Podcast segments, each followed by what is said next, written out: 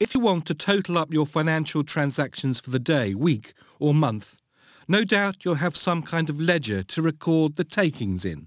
On the page in front of you, the debits and credits are shown in different columns, and there's a balance where you begin and one where you end.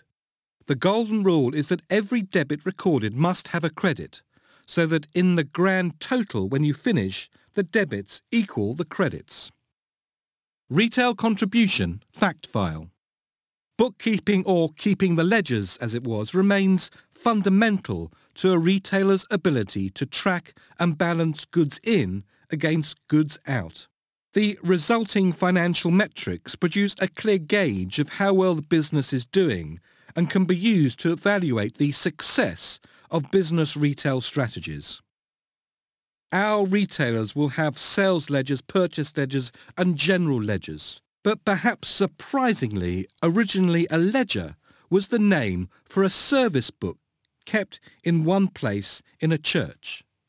The curates should provide a book of the Bible in English, of the largest volume, to be a ledger in the same church for the parishioners to read on.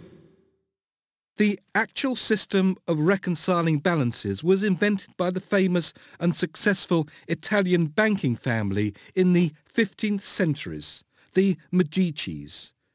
The double entry system of tracking credits and debits in a ledger was developed by them. Their Medici currency was once the most used in Europe. And so is their ledger system, still today, even if most are computerized.